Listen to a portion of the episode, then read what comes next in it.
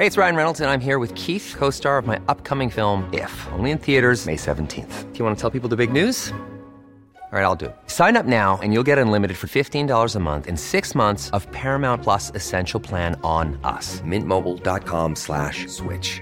Upfront payment of $45 equivalent to $15 per month. Unlimited over 40 gigabytes per month. Face lower speeds. Videos at 480p. Active Mint customers by 531.24 get six months of Paramount Plus Essential Plan. Auto renews after six months. Offer ends May 31st, 2024. Separate Paramount Plus registration required. Terms and conditions apply if rated PG. Ever catch yourself eating the same flavorless dinner three days in a row? Dreaming of something better? Well, HelloFresh is your guilt-free dream come true, baby. It's me, Keke Palmer. Let's wake up those taste buds with hot, juicy pecan-crusted chicken or garlic butter shrimp scampi. Mm. Hello Fresh. Stop dreaming of all the delicious possibilities and dig in at HelloFresh.com. Let's get this dinner party started.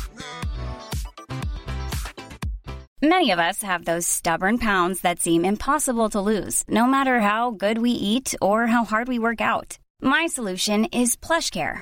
PlushCare is a leading telehealth provider with doctors who are there for you day and night to partner with you in your weight loss journey. They can prescribe FDA-approved weight loss medications like Wegovy and Zepbound for those who qualify. Plus, they accept most insurance plans. To get started, visit plushcare.com slash weight loss. That's plushcare.com slash weight loss.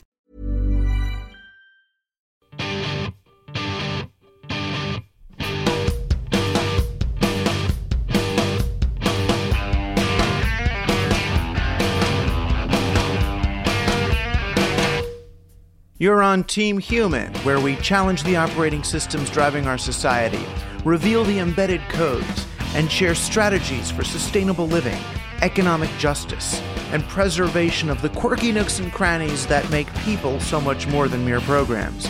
This is where the conscious beats the automatic, an intervention by people on behalf of people. I'm Douglas Rushkoff, and I'm on Team Human. Playing for Team Human today, Natalie Foster from the Institute for the Future, co founder of Peers.org. I think the question we have before us is if work has been fractured out and can be tasked out differently where people are picking up pieces of a job instead of one person holding the job, then what does the social contract look like in that scenario? Foster's going to talk with us about her vision for the future of work. It's time to intervene on behalf of people. This is Team Human. I'm psyched to have Natalie Foster with us today. She's really one of the leading thinkers about the future of work.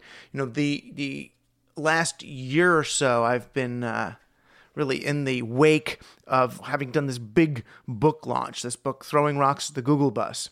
And in there, I talk a lot about the future of work and whether the replacement of jobs by automation matters and exactly to whom and how do we deal with that um, to also looking at you know deeper issues of employee ownership of companies and this notion of platform cooperatives, the idea that workers can own the factories and means of production so that they can participate as stakeholders rather than just the shareholders having all authority over how a company works. And uh, the book actually got way more traction with business than I expected it to. I thought it would become the sort of rallying cry for young progressives and Bernie followers and occupiers, but the people who seemed the most interested in the solutions the book offered were the people running big companies. You know, so one of the proposals I put in the book was for any company that's approaching its IPO, that means putting its stock public, they should consider taking 10% of their shares and giving them to the workers proportionate to how long the worker's been uh, at the company. And lo and behold, Chobani Yogurt, of all companies, was about to have an IPO, and the CEO said, I'm going to do it. And he decided to give 10% of the shares of the company, which ended up coming out of his shares, to the employees before the IPO. And banks have been calling me. I put a lot of proposals for banks, such as banks mixing their regular lending with crowdfunding so that instead of a bank giving $100,000 to a restaurant in order for the restaurant to expand, maybe they'll give 50,000 of that loan in cash provided the company can raise the other 50,000 doing local crowdfunding using an app or uh, an application of some kind that the bank would develop for the local community. So here's a way for banks, rather than just leveraging their monopoly on capital, here's a way for banks to enter into the financial expertise industry, which is really what they're going to have to do if they want to survive anyway. Even people at, at big, scary, uh, you know, can I use the word evil companies? Um, even they seemed open to talking about some of these solutions. They're living in the same world we are. They can't just have 99% of the planet be unemployed. You know, I went to Uber of all places, and that was really, to me, is like one of the scariest companies. Uber and Amazon are sort of the scariest of the digital monopolists out there. And the employees at Uber, uh, most of them had read the book and were really anxious to talk about how guaranteed minimum income might work. Now, yes, coming from them, it's a little bit cynical because they want guaranteed minimum income so that they're free to pay drivers an unlivable wage under the assumption that, well, government and guaranteed minimum income will somehow take up the slack. But still, they're looking at uh, my gosh, that's a deeply socialist style solution to a world with uh, abundant materials, but not enough jobs to justify getting a portion of those materials a lot of people, a lot of companies, particularly smaller companies run by boomers who want to retire, they were looking at how do they become platform cooperatives? How do they become employee owned? Because either their kids don't want to take over the companies or the owners see that there's more tax advantages in giving the company up. How can they make their employees the owners of the company?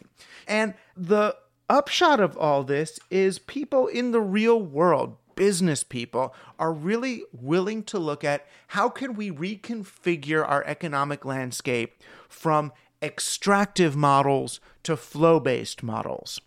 How do we stop making money by taking money off the table and storing it in share price? And instead, how do we optimize for the velocity of currency through our marketplace so that we keep earning a lot of money, so that all our employees and customers are so wealthy that they're happy spending money time and time again. Now, the easiest way to look at it is how instead of earning $10 once, how can I earn $1 10 times? And that means earn a dollar, spend a dollar, earn a dollar, spend a dollar. Your company is still earning the money, but it's putting its revenues back into the business in the form of jobs and spending and community investment. These ideas have really been enabled by digital technology in, in some real ways.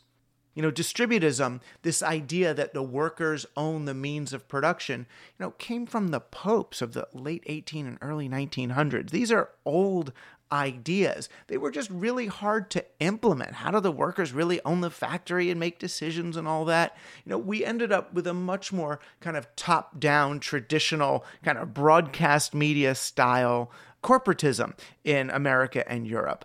But digital technologies start opening these possibilities. First, through the example of platform monopolies. So, something like Seamless, which is a uh, an app I know we've got it in New York. It's around most of the country. Most of the uh, sort of urban areas have it. Seamless is a one stop app for you to order lunch into your office. So all these restaurants, they all put their menus on Seamless, and then you scroll through, you pick the restaurant you want, and through the app, you tell the restaurant, please bring this food. The restaurant still delivers it, the restaurant still makes the food, the restaurant still does everything they did back when you would call them on the phone, except the app helps orchestrate that. It helps you make those selections without finding the restaurant's website or pulling the restaurant's menu out of a drawer.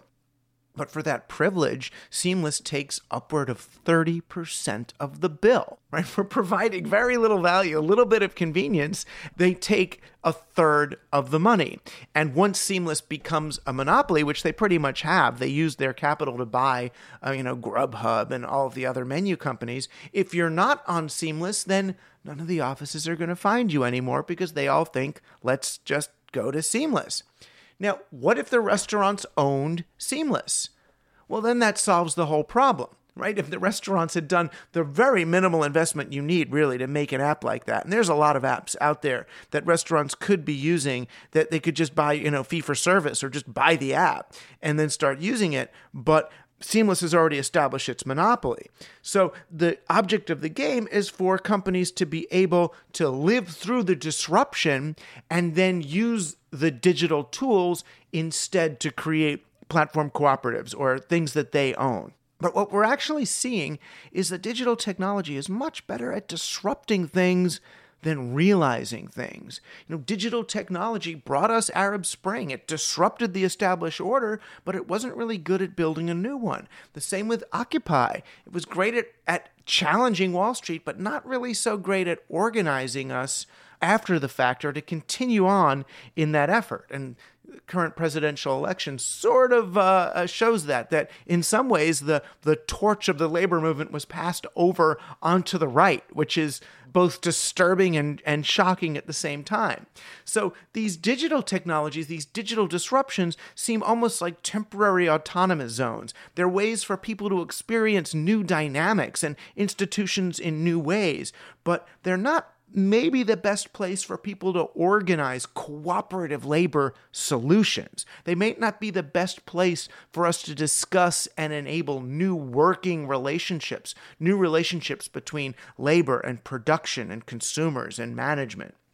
You know, we look at things, well meaning things like the Ethereum project, which was a, a, blockchain that amounted to little more than a pyramid scheme. And I know these were these were very well meaning progressives, but the people who invested in that were also driven by the idea of getting in on the ground floor of the people's blockchain. And of course that failed, because what was it really solving for? An anonymous cryptocurrency blockchain? Is that the way to forge solidarity between people?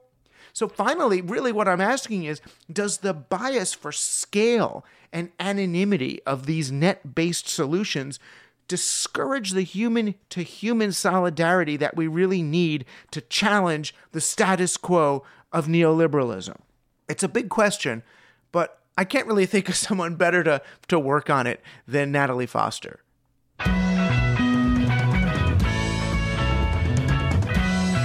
We're Team Human coming to you alive from the Basement Laboratory for Digital Humanism at CUNY Queens and online at teamhuman.fm.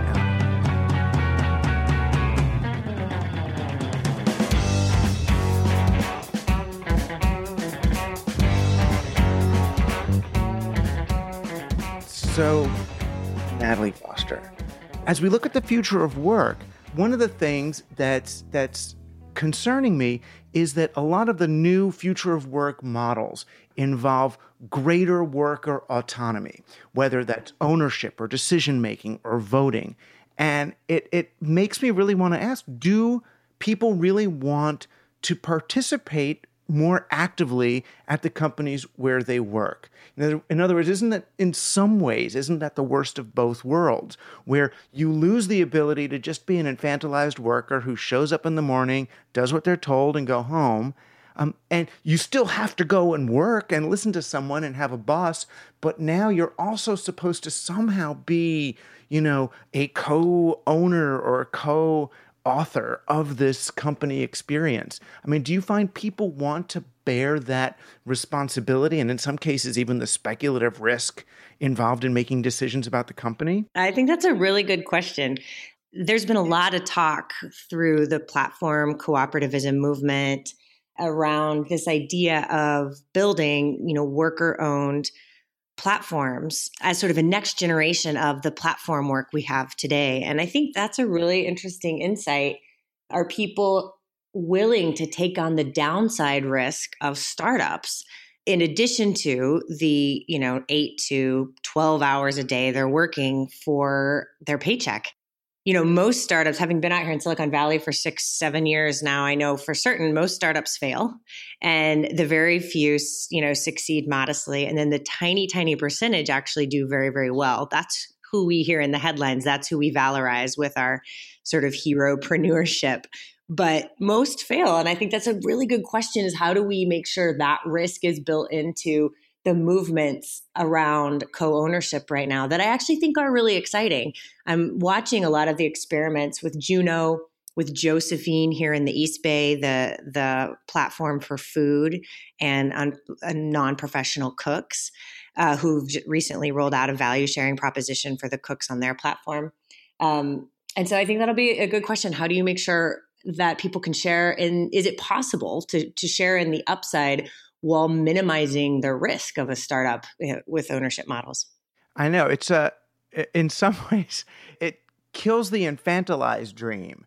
Maybe it was hard for people to get it at the beginning or to convince people, but you know, most people have been going to work over the past decades thinking of their boss as this kind of nice daddy and the work situation as this sort of recreation of the of the nuclear family and that somehow if we just do what's expected of us it will all work out but i suppose from you know from enron forward or before then we've we've learned that these companies and this system does not actually take care of workers you know we don't we don't uh, end up with enough to retire, retire on. We don't end up with a social safety net. We don't end up with job security. We don't end up with a pension, even, you know, that those things go away. So, you know, on the one hand, when I look at, you know, say Trumpism and the rise of this, uh, uh, you know, worker discontent, a lot of it is because the system has collapsed on a certain on a certain level. It's just it's tricky to get people, I guess, to let go of the one thing, even if it's not working, in order to jump onto this other thing. You know, so when I look at the way uh, even when I look at peers.org, which we should talk about, you know, and the way this uh, kind of peer-to-peer new worker landscape is is pitched to America, it still feels like a kind of a lefty progressive Bernie Sanders ish post Occupy kind of a thing. You know, I'm wondering if you've had success in communicating these values to, you know, the kinds of people who are are working at Walmart and working at factories so that they can uh, understand that this isn't just for a, a, a select group of people from like Ithaca using hours and peer to peer currencies, but real people with real jobs. Yeah, well, I would say that over the past few years, what started as kind of an excitement around the quote unquote sharing economy, I think has become clear that it's that's not the right way of thinking about it. And what's grown out of that is that more of the on-demand economy, which I think of as the digital labor platforms like Uber and TaskRabbit and and so forth some of the marketplaces like etsy and airbnb that sort of thing and i think the real questions that have started to rise are really questions around the future of work and unfortunately i think some of the ownership questions and the and the questions of you know even moving beyond currency into more of exchanging goods and services have have become less of the dominant conversation. And the dominant conversation has been simply what happens if work looks very different from a traditional nine to five job where you have an employer who's, as you said, taking care of you your whole uh, life and they're responsible for your benefits and protections. And then you retire at age 60 with a gold watch and you have a pension, which was really the gains that the labor movement made over the industrial revolution. And I think the question we have before us is if work has been broken down into a number of tasks, has been fractured out, and can be tasked out differently where people are picking up pieces of pieces of a job instead of one person holding the job then what does the social contract look like in that scenario? What responsibilities do work matching platforms have? What responsibilities do people who work in that way have and what responsibilities does the government have? And it feels to me like we're at the beginning of the conversation around what the next social contract should look like. And I do think that is the question that people who who are sort of across the spectrum who work in Walmart in middle America or who are freelance consultant on the coasts all sort of intuitively get that without that stability of some sort of, you know, a safety net, the basic protections like a form of unemployment insurance or workers' comp or benefits like paid time off, even health insurance, and all of the new innovative benefits one could imagine for a 21st century social safety net. I think people do understand that that's that's important to to how they're going to live. Well, there's there's a, a few things I want to try to pick up from there. First, this Task Rabbit, you know, Amazon Turk nightmare hmm. that a lot of people are living in. I didn't see that coming. I saw, you know, in the late 80s, early 90s, you know, we're going to get this great peer to peer economy and everyone's just going to trade back and forth with each other, you know, with sort of the couch surfing pre Airbnb thing, which couch surfing, oh, you can come stay at my place and then I'll stay at yours. Maybe develop some credit. So if you've had 10 people stay at your house, you can have 10 nights in Europe at someone else's house. That turns into these platforms like Airbnb or doing favors for each other become something like TaskRabbit or Amazon Turks.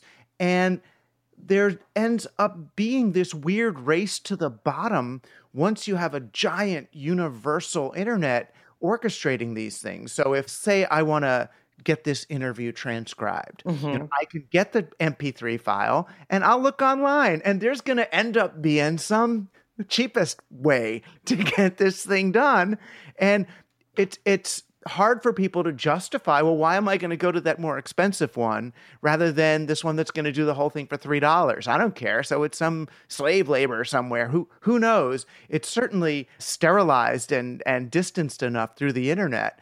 So when you talk about a social contract it's almost volunteering to pay more because i understand that only this amount is livable to do the task? Yeah well, first I'd say I think that the solidarity economy or the bartering economy is is still alive and well. I just don't think it gets the dominant headlines on TechCrunch, which makes perfect sense because the capital returns, as you point out, the way all companies are judged, aren't there because it's about people actually, you know, exchanging time. I, you know, I think of Yerdle, for example, the platform for free shopping sort of the next generation of Craigslist. More people mm-hmm. are swapping free things all the time. They've created their own currency. It's it's people all over the globe. I just think that what we've seen rise are actually a very different thing, which are work matching platforms. They are labor aggregator platforms, and there's no favor being exchanged. It's simply a, a new way to earn money. And I think there's upside to it. Certainly, there is. People um, can be very flexible, they can fill in hours where they want to or can in their life. Like my father, who's a handyman in Colorado, he loves being his own boss, gets work the traditional way off of word of mouth, chamber of commerce type things, but he also uses Thumbtack, one of the labor matching platforms for for people who are in the handyman line of business. And so he's sort of this, you know, hybrid model. The downside is that well there's there's a bunch of downsides. Partly because work all of our constructs around work and our safety net and our protections and our tax code were built for people who have traditional jobs who have a W 2 form of employment. And anything, anyone working outside of that has nothing. We have an all or nothing social safety net. It's not like if you do 12 hours of work, you get 12 hours worth of protections. You actually just get zero. And so I think we have two choices. One is we try and say, look, all of this is not good work. So therefore, we want to fight it all and just try and make sure everybody has a traditional job. Or two, we can say, technology has moved in it has unbundled work in a way that we're just seeing the beginnings of you know there are platforms we think of platforms as you know uber drivers and task rabbiters which are primarily low wage work but platform work is moving into doctors and nurses, uh, real estate agents, a number of white collar jobs. And as those jobs start to unbundle too, I think we can say, okay, if that's the way work's going to look, what sorts of protections do we need to build to support people who work in that way? What does the future of worker voice or the labor movement look like in a very, very different workforce? Uh, what does social policy look like? What does ownership look like? What does you know? What does minimum wage look like if people aren't working hourly wages, et cetera? And yeah, and what does it look like? I mean, right now it feels the the companies making making these platforms are looking at human beings in terms of their utility value. So the same way that they'll use a platform to organize trucks to make sure that there's a truck in the right place at the right time for the cheapest amount of money to get this to there. They're going to look at humans. How do we get a nurse in the right place at the right time or a doctor in the right place at the right time? And uh, if the if the human being, if the worker is looked at solely in terms of how do we maximize their utility value while minimizing the cost, we end up losing all of the stuff that you're talking about. Mm-hmm. So, how do we reprioritize some of the things that the workers need as opposed to just the things that the uh, owners of the platforms need? I think that is really one of the most important questions facing us right now. A couple of the models um, I'm looking at for inspiration are in New York. There's something called the Black Car Fund. And so every ride in a black car or an Uber or a Lyft in New York is assessed a tax uh, to 2.5%. People don't even know they're paying it. It goes into the Black Car Fund, which is sort of third party administrator of workers comp for drivers in New York. And so the the fund administers this basic protection that is just built in to traditional employment in America, to W2 employment in America, and administers it to these independent contractors if something goes awry there could be something in that model where you have a platform that is paying in to some sort of worker voice organization perhaps the future of a labor movement, uh, perhaps a guild, but some organization representing the workers who then administers the benefits and protections to folks and then also serves as a form of worker voice in that scenario. And then to do that, how does that happen? Is it because Uber wouldn't want that to be there, right? So is it something that Mayor de Blasio in New York just insists on, or they make a law? How does something like that come to be? Well, I think that's a good question. I mean, you know, the Treaty of Detroit, which created the modern American social contract that employers are responsible for benefits and protections and ad- responsible for administering them you know was actually created by the big three auto workers and the big and the labor unions at the time and the labor unions had significant power at that time and were able to craft sort of a win win scenario where uh, workers were taken care of. And in exchange, workers worked really hard for these companies. And so, you know, I think one of the questions today is what's sort of the Treaty of Detroit today? Like, who are the players who can sit down and say, here's what we'll give you in exchange this is what we want and i think we're starting to see some of it so interestingly in new york also the machinists who've long represented the black car drivers in New York created an independent drivers guild for Uber drivers. Uber, in a very interesting turn of events, recognized that guild last year. And the hmm. idea mm. is that Uber and the guild will will together work on a set of things. Uber will pay the guild and the guild will administer benefits and protections for Uber drivers. Now, there's a lot to be worked out but that kind of model is, I think, a really interesting one. Yeah, definitely. I mean, and then how did uh, the creation of peers.org was also meant to uh, fulfill some of this purpose and, you know, and create a, at least a platform for solidarity between between workers of different kinds. I mean, how how was that conceived, and how do you how do you find it's it's working now? Yeah, well, we launched Peers, and it feels like in a different universe, like mm. four years ago, three and a half years ago um, to support people who worked in the then called sharing economy. And frankly, I think then we were much more focused on stuff like boats and bicycles and you right. know rooms on Airbnb or couch surfing. And we learned a lot. I think our members engaged in a bunch of different regulatory questions around the country. But for me, the questions that became much more important were the questions around work and less kind of the local regulation, although I think that's still really interesting. Peers then left the advocacy space and turned into a company that supported people who work in this space in the in the platform space uh, through products. And Shelby Clark, who um, founded Relay Rides, now Turo, came in and led that pivot. And they've really focused on portable benefits. How do you create a portable, prorated, and universal social safety net and one of the things they've come to realize is until there's a law passed, sort of to your point, like who makes this happen, it will be very hard to do because if it's an elective, then low wage workers can't afford it or don't want to afford it. If you have the choice of bringing an extra dollar home an hour or saving for something in the future that may or may not happen to you, you know, you choose the extra dollar an hour. And so how do we how do we create new laws that support these workers. And i think that's really the the task for 2017 is how do we how do we get a couple of prototypes of these laws on the books in different states that'll eventually inform a federal response?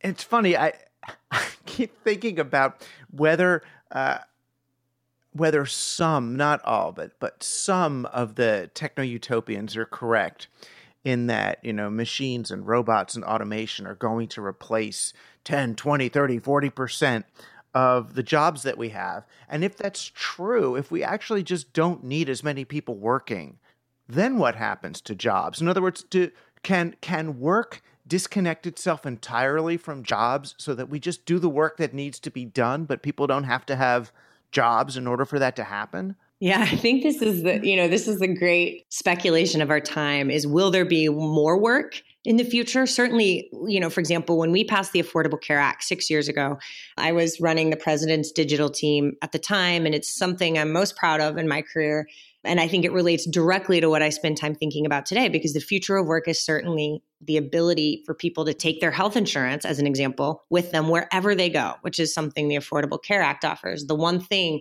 in our traditional social safety net that, that can be portable is, is health insurance. But when we passed that, the idea of Uber driving was definitely not on anyone's radar screen because Uber didn't exist. And just in mm. the short lifetime of that policy, you've seen entirely new markets be created and explode. And I that just reminds me that of course people will create new markets and new work. I don't think that's a question. The question in my mind is are they good jobs? And history in America has shown us they will not be, right? We have become a low wage nation. We have become a nation of retail and service sector jobs. That is the vast majority of jobs we've added over the last several decades. Jobs that pay minimum wage and have the very, very barest of requirements built into to the the protections level and you know jobs that use algorithmic scheduling and schedule you right at 29 hours so they don't actually have to pay your health insurance and and don't have any mind for when you you can actually be at work. They tell you when you need to be at work if you want to keep that job. So i think that is the thing i worry most about. And in that scenario is what's prompted me to to think more about something like the universal basic income where we would figure out a way to just give everyone cash for being alive as sort of a floor from which they start their own work lives and personal lives. There's just a basic security built in that people can count on each month. They know is coming and can then make their own choices of how they want to spend their time and what work they want to do from there. Right. So they get the basic, and then if they want to get iPhones and video games, they've got to compete in you know in God's good market economy for uh, for those for those extras. but at least you know their their food and housing and those sorts of things are taken care of. I mean, it's funny. I I uh, you know was talking to Esteban Kelly and some of the people in the, uh, the sort of the worker cooperative uh, side of things, and um, they're now they're actually pushing back against guaranteed minimum income because they're seeing it as uh, really just a way to create more consumption dollars for people. That it all ends up, you know, in the same in the same corporate hands, but you know, as a as a minimum safety net or as a just a right to survive. You know, you have the right to survive even if you don't work. Um, but if you want to get anything nice, you should work. You know, it seems to be a sign of a of a higher functioning society, not a not a worser one. Well, I think their criticism, or what I perceive to be their criticism, is probably right in that the universal basic income, I don't think solves the problems alone. I think with it, we need, we still have to figure out, you know, I, I imagine it being part of the future of the social contract. Not only would you have portable benefits and protections, but frankly, you'd have portable income that wherever you go, whatever you do, you have basic floor created. And that there are still questions of what the future of worker voice looks like in that scenario and how we deal with housing in a lot of the major metropolitan areas, certainly the coast, certainly the Bay Area where I live, cost controls, that kind of thing. So there's still much work to be done on all fronts, but it feels to me like in a time of great productivity and growth that promises to be even greater with AI and automation that everyone should should be able to um, participate in that great growth. And that's certainly not the case in the way the economy is set up today totally based on you know wages from work that is increasingly minimum wage work. Right. I think a large part of that is because, particularly in the startup and tech universe, they're not looking for long term sustainable business strategies. They're essentially finance schemes, you know, companies that exist to sell their shares to new rounds of investors. So if you're thinking of your company like that, rather than as some kind of a family business that you want to survive decades or even centuries, then you're going to look at your labor force more as a resource from which to extract value rather than a, a community to uh, to sustain, you know, or an expertise to grow, or a company culture to nurture. You know, so a, a lot of it I, I feel like has to do with teaching businesses how to value themselves rather than just to sell themselves. Yeah, I, well said. One of the projects I'm watching, I'm interested in, is a long term stock mm-hmm. exchange um, also coming out of Silicon Valley, and you know, can some like something like that uh, actually shift some of that dynamic? I think there's also a ton of conversation around conscious capitalism and how we, you know, build in different tax incentives and rethink um, capitalism to to do basically what you're saying. Uh, and so I think the, the real question is what will be the inflection point for some of these changes that we know you know need to happen. And my concern is that they'll happen in a moment of great crisis. And in a moment of crisis, the people at the bottom are the ones who are really significantly hurt. Everyone else figures out how to survive or sort of makes it through. Couldn't we figure out how to do this in a way that is understanding great shifts have always come with great turmoil and so it's in everyone's best interest to you know figure out what this looks like before it, it gets to you bloodshed. would think you know it's like how can we cushion it this time so that the shocks are experienced a little bit less violently but what i see mm-hmm. instead particularly from you know the wealthy executives of companies is you know they're looking at how can they insulate themselves better from the coming shock rather than how can they reduce the shock itself yeah, I think that's right. Well, let me just ask you a quick question what are i think you're totally right and you play this really important prophetic role in reminding us all what are some of the bright spots you see are there any companies you see that are poised to do well but also you know do good by their by the people who work for them or on their on I mean, it's funny. I was going to ask you. Uh, I was going to ask you the same thing.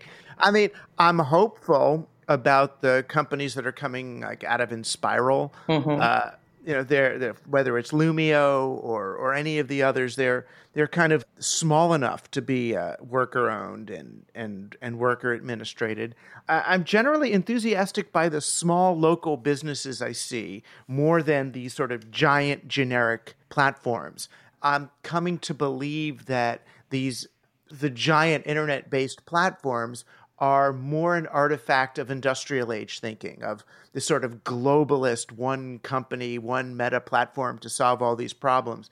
And for most work, except maybe the you know assembly of, a, of an iPhone on a giant global supply chain, they don't seem necessary. They don't seem even more efficient than community farming or community restaurants. You know, we don't need to be using Seamless as our discovery platform for restaurants that are within a quarter mile of our home or office. You know, there seems to be, you know, the real world is so much is such a better interface for finding out about what's actually around you than uh, than any net. So I'm encouraged when I see the there's a local family owned pizza restaurant in in my town that's giving workers ownership of the company or just treating people properly. I'm interested in companies that stay private and don't go public.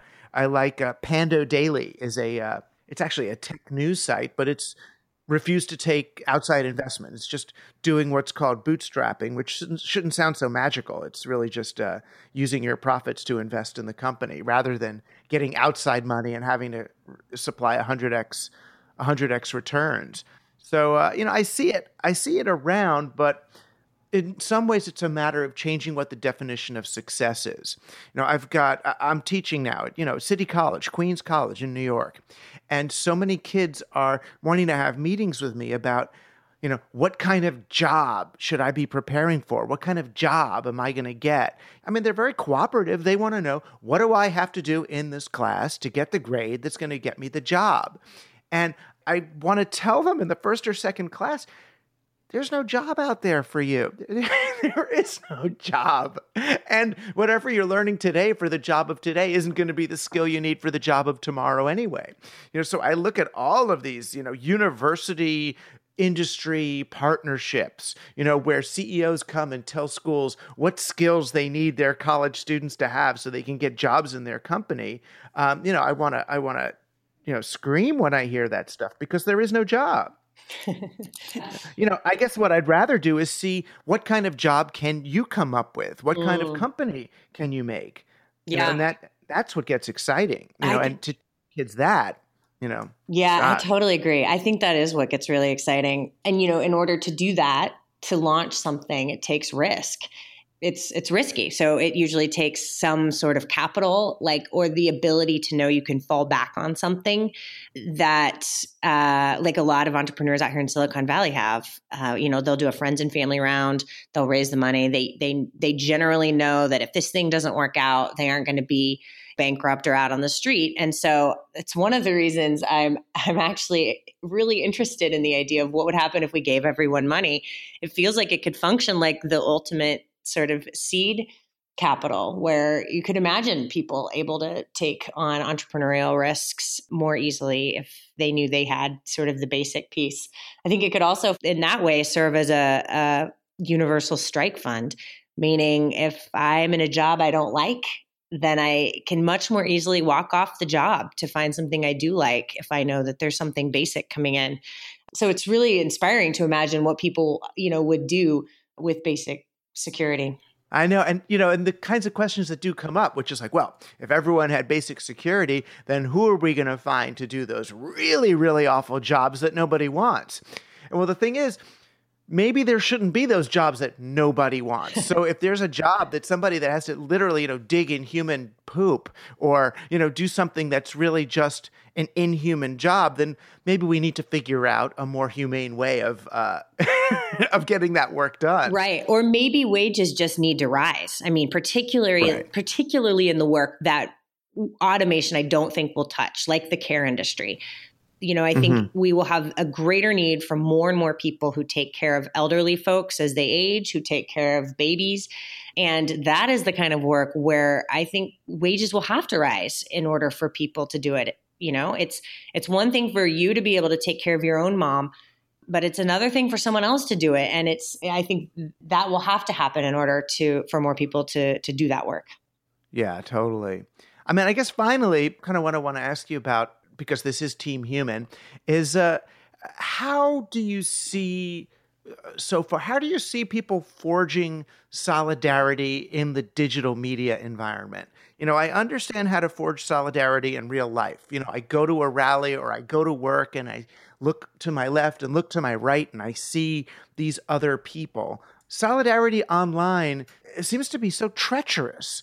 People, you know, forge solidarity on on really sketchy ideas. They get isolated in these extremist pockets. Where have you seen it, especially as someone who organized, you know, a, a support for various White House policies online, and in a way that worked? I mean, things actually got a few of them anyway, got passed because of public pressure. I mean, how do you forge solidarity in in a digital space? Well, I think there's a number of groups who've sprung up in the last few years in sort of a digital first way of organizing themselves. They don't have bricks and mortar offices. They are primarily based on membership via email address. Um, you know, I think of Color of Change, who's representing Black Americans and are doing amazing work in this election right now um, around voting while Black, their campaign. Uh, I think of Ultraviolet, an organization that sprung up recently as sort of a 21st century women's movement that have done really interesting work around the Brock Turner case coming out of Stanford. You know, I think of uh, even the what's happening right now on the ground uh, stop where the Native American reservation is is um, pushing back against the pipeline going through their land, and you know people are showing up there in person, but more and more like tens of thousands of people are, are are standing with them in solidarity digitally. They're checking in at Standing Rock Reservation online, you know, using Facebook as a way to sort of confuse the surveillance that's happening there. So I think there are a number of places where solidarity is showing up, and very specifically around the future of work. I I am inspired by coworker.org, a platform that launched a few years ago um, using the change.org technology. They noticed that people were using petitions in their own workplace and they decided to make an instance of distributed campaigning specifically for the workplace and specifically for workplaces where there were of course no you know organization no union no collective action and uh, have been able to do that. They've won a number of campaigns, um, including one at Starbucks, where a barista started one campaign saying, Hey, I'd like to be able to show my tattoos at work, which went viral among baristas all over the country. And uh, they won that campaign and they moved on to other things like wages and benefits, but they're now in touch in a way they weren't before. Before they were just sort of a disaggregated group of people, and now there's 60,000 of them able to communicate over email, text message, and Facebook. So, is that the beginning of what worker voice will look like in the next economy? I, I like to hope that it's it's some version of it. I'm seeing some mutterings from the startup community about thinking about platform co-ops or or you know respecting workers. You know you see little bits out of union square ventures then a little bit out of the flatiron partners. Um, do you feel like these these folks are thinking about this kind of stuff in a legitimate way? Uh, I mean, do you see answers coming from them, or or even genuine efforts to involve workers in a in a more substantial way, or do you feel it's more, you know, lip service to a growing discontent with the way the startup scene uh, extracts money and value from people and places? Well, I think there are a small number of people within the tech community who are really focused on this. And I think their ideas are starting to gain some traction. Um, and I think those ideas are going to be best informed when people who come out of the labor movement and come out who are worker advocates sit together with technologists and together they write some of the new rules of work. You know, one of the things that became true is when technologists sat down to create some of the platforms that I think a lot about, they thought they were sort of creating terms of service. Here's what you do on one side of the marketplace when you are working, here's what you do on the other side of the marketplace as a customer. And actually, they were writing the new work contract. And that just wasn't mm. clear when they when they first started. And I think it it's really important to have groups like the National Domestic Workers Alliance and their good work code working closely with a bunch of companies on what it would look like to, you know, do this right.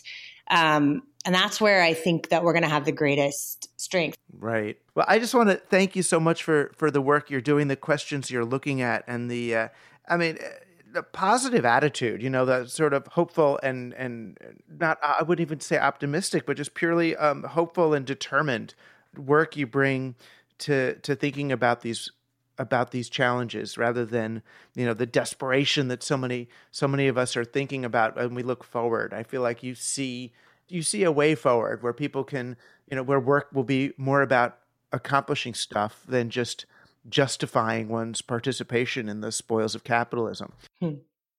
well thank you that's very kind of you and thank you so much for I think the well deserved criticism that you um, and thought provoking criticism that you put forward um, in this industry, I think people take note. And I think that's what opens up space for me to do my work. So uh, I think it's important.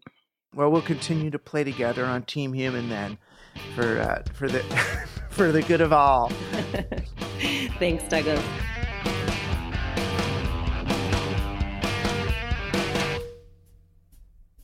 Thanks for joining Team Human.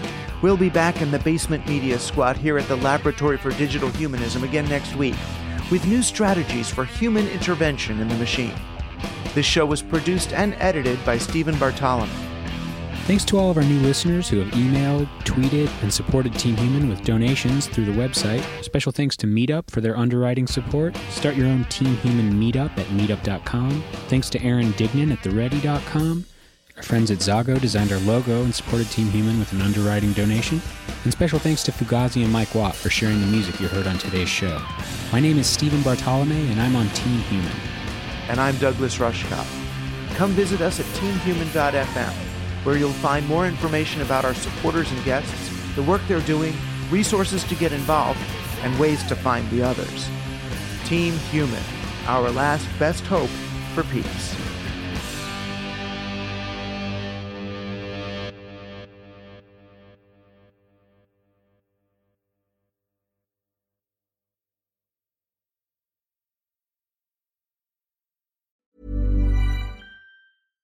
Hi, I'm Daniel, founder of Pretty Litter. Cats and cat owners deserve better than any old fashioned litter. That's why I teamed up with scientists and veterinarians to create Pretty Litter.